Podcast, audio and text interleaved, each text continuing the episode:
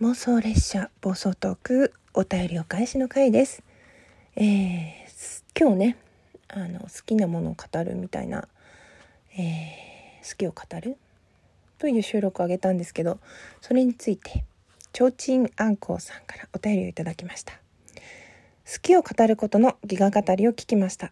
ものすごく響くものがあります。とにもかくにもネットの怖さというかネットリテラシーっていうのをちゃんと再認識させていただきました。結局はネットって見る側の方も発信する側の方も自己満で摂取するべきだなって思います。ただ発信する側には思いやりの気持ちだけは忘れてはいけないと思う。答えは出ないけれども、もやもやしますね。笑い。素晴らしいトークありがとうございます。ということで。うん、ありがとうございます。そうなんですよね。のネットリテラシー。あのー、私絵を描くんですけど、やっぱり自分がその界隈に身を置いているからこそ、その人が書いたもの、自分が書いたものっていうものに対する著作権みたいな考え方は大事にしなきゃいけないと思っていて、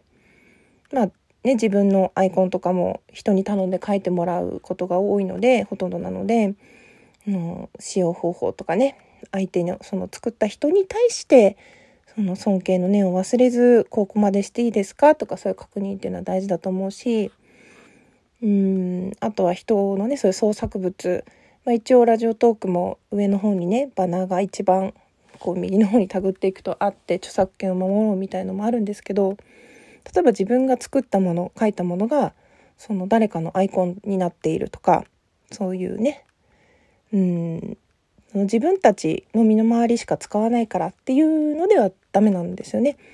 そのうん、ちゃんとそういうのを守っていかないと誰かの権利を守ることが自分の権利を守ることにつながるので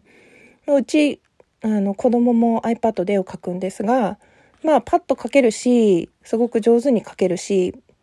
あの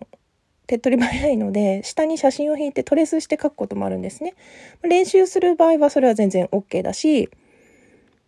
うん、なんていうのかな。そういうことができるので、機能としては全然問題ないんだけれども、今のうちから、今8歳ですけど、これをネットや誰か他の人に見せるときに、自分が書いたと言ってはいけないと伝えてます。トレースでも。うん、下に写真を引いたものを自分で写してアレンジしたよとか、その写真ですらも著作権があることがあるんですよ。だからまあ、無料の素材であっても、なんていうのかな、それを改変しちゃダメっていう場合もあるので、そこちゃんと読んで使わなきゃいけない。いくらその無料素材サイトに置いてある無料の画像だったとしても、会員登録をちゃんとやって、その会員登録でちゃんと手続きを経た上で、アンケートに答えるとか、住所を登録するとか、そういう手間をかけて、1日何枚とかそういう制限をかけられての無料ダウンロードなんですよ。だからそこの無料サイトのあの透かしマークが入ってる状態で使うっていうのはダメなんですね。だからそういう細かいところを言えば私も気がついてしまうのであって思うことあるけど言わないです基本は。うん。それは自分の仕事ではないと思うから。そしてそれ分かってたらやんないと思うんですよ。そういうことなんです。だからその伝え方、うん、ダメだよって言われたらきっとちゃんとやめると思う。ただ誰も周りが知らないだけ。うん。そういうことってたくさんあるんですよ。どうして自分がそれに対して苦言を言っているのか。そしてその苦言はその人個人ではなくてその行為に対するものであるということ。そしてその 何て言うのかな間違間違わないことってないじゃないですか。その優しさだと思うんですよね。本当にもう力の限り拳を振り上げて叩き下ろしていい人っていないと思うの。みんなそれぞれ迷惑をかけて間違ってそれを直しながら学んでくるわけ。間違っちゃう人ってその必要な情報にアクセスできなかっただけなんですよ。うん、で自分のねそのやってることすらも立場が変われば誰かにとっての悪というかねすごいひどいことをしているというふうに取られることもあるんですね。その勢いを増せば増すほど相手からの反発も強くなる。そこを、まあ、子供には伝えてます。自分もインターネットのね結構黎明期じゃないけど、うん、いろんなトラブルとかも目にしてきてますし教育現場で子どもたちのいろんないじめとかねそういう疲れ方するんだっていうのも見てきたし写真が一つ出回っただけでどうなるのかとかねそういうことを想像する知識として身につけておくこういう事例があったということを分かった上で自分の判断で発信していくっていうのは大事だと思うんですよ。ただただね 間違ってることとかできてないことを見つけるのは簡単なの。同じレベルとか自分より何て言うのかなできてないっていうところを見つけるのは人ってすごく簡単なんだけどそのできているところとか素晴らしいところを見つけるっていうのは自分のレベルを上げていかないと気づけないことなんだよって私恩師に教えられたことがあって何て言うのかなだからやっぱ人ってできてないことの方が目につくんですよ。だけどその人のいいところできているところその背景どうしてそういうことをしているのかっていうところまで考えてみる。その一泊置くですね。そのあ違うってカッとなってパッと言ってとかね。大体私も間違う時ってそうなんです。主語がなくなるとか。急いで何かしなきゃと思って言葉が足りなくなって間違って伝わるとか。やっぱりねツイッターとか文字数制限ありますし相手に短い言葉で伝えようとするとそれだけでも大騒ぎになっちゃう。もう子供たちの最近のね問題が起きるパターンっていうのは LINE のやり取りの言葉の足りなさっていうかね。ちょっと自分が目が離し目を離した隙に自分が打った言葉が一人歩きして違うニュアンスで捉えられている。そして最初に声を上げた人の勝ちなんですよ。傷ついたって。先に被害者面されるっていうかね言い方悪いけど。うんお互い様なんですよ。みんな。そこを分かっていかないと。うん。自分もどこかで誰かにそういう思いをさせていると思ったらそんな強い言葉は出てこないはずなんです。うん。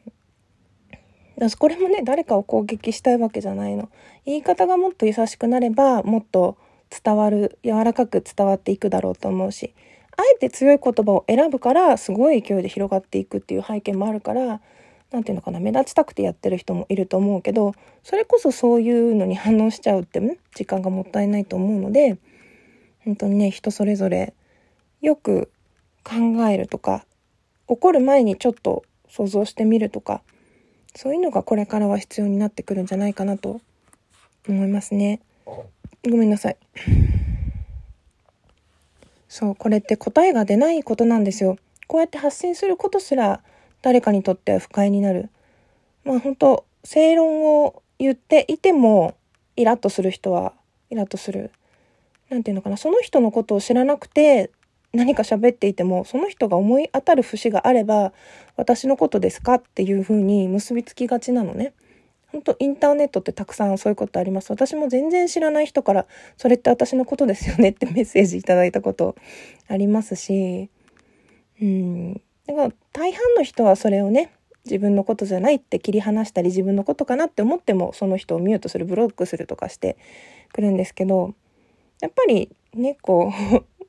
拡散力のある人とかフォロワー数が多い人が何か言った時に大勢の人がやっぱりその意見に対して感情を揺り動かされてしまうっていうのは、うん、いくら影響が小さい自分としても何て言うのかなそこはしっかりやっていかなきゃいけない。本当それこそ天網開会損にしてもらさず自分のことなんて誰も見てないだろうフォロワー数たったこれだけだからなんてことないだろうと思ってもやっぱりね法に照らしてダメなものはダメ。他の人が知らなくても自分は知っている。自分が知らなくてもそれは必ず見つけられてしまうものだということで、うん、もしかしたら自分は間違ってるかもしれない。そのね何て言うの？優しさというか想像力というか思いやりを持って生きていきたいですね。うん。良かれと思って言ったことが相手を不愉快にさせることっていうのは多々あるのでえなんで私あなたのために言ったのに怒ってくるの？みたいなのって経験ないですか？うん、やっぱりね図星を言われるとムッとするものだし何かアドバイスをした時に分かってるよって言われると え？って思うじゃないですか。思いませんか？私はちょっと子供がね最近そういう返し方をするので一旦そうだねって受け止めてから、うん、でもそのことは知ってたよって言いなさいって 言うんですね。だから良かれと思って言ってくれることも相手の返しによってはお互いね、ちょっと嫌だなって思ったりしちゃう。それってもったいないじゃないですか。まあ、もしかしたら私がね、優しくないから他人に期待をしないせいで、どうでもいい、全てのことがどうでもいいだけかもしれないんですよ。心を動かされないってことは、どうでもいい、悩まない。うん。だからそれだけ、何て言うのかな。頻繁に心を揺らしてきたこともあるんですよいちいち誰かの言うことが気になってこれ私のことじゃないかなとかでもそういう時期を経てやっぱり居場所があると人はゆとりが出ます心に。うん、で自分が楽しければ楽しい人たちが集まってくる。やっぱり悲しい気持ちの時は悲しいことしか起きないと思うので是非無理やりでも、ね、笑顔を作って楽しい時間を一度しかない人生でだんだん残りの人生短くなっていきますからねどう過ごすかは自分次第なのではないかなと思いました。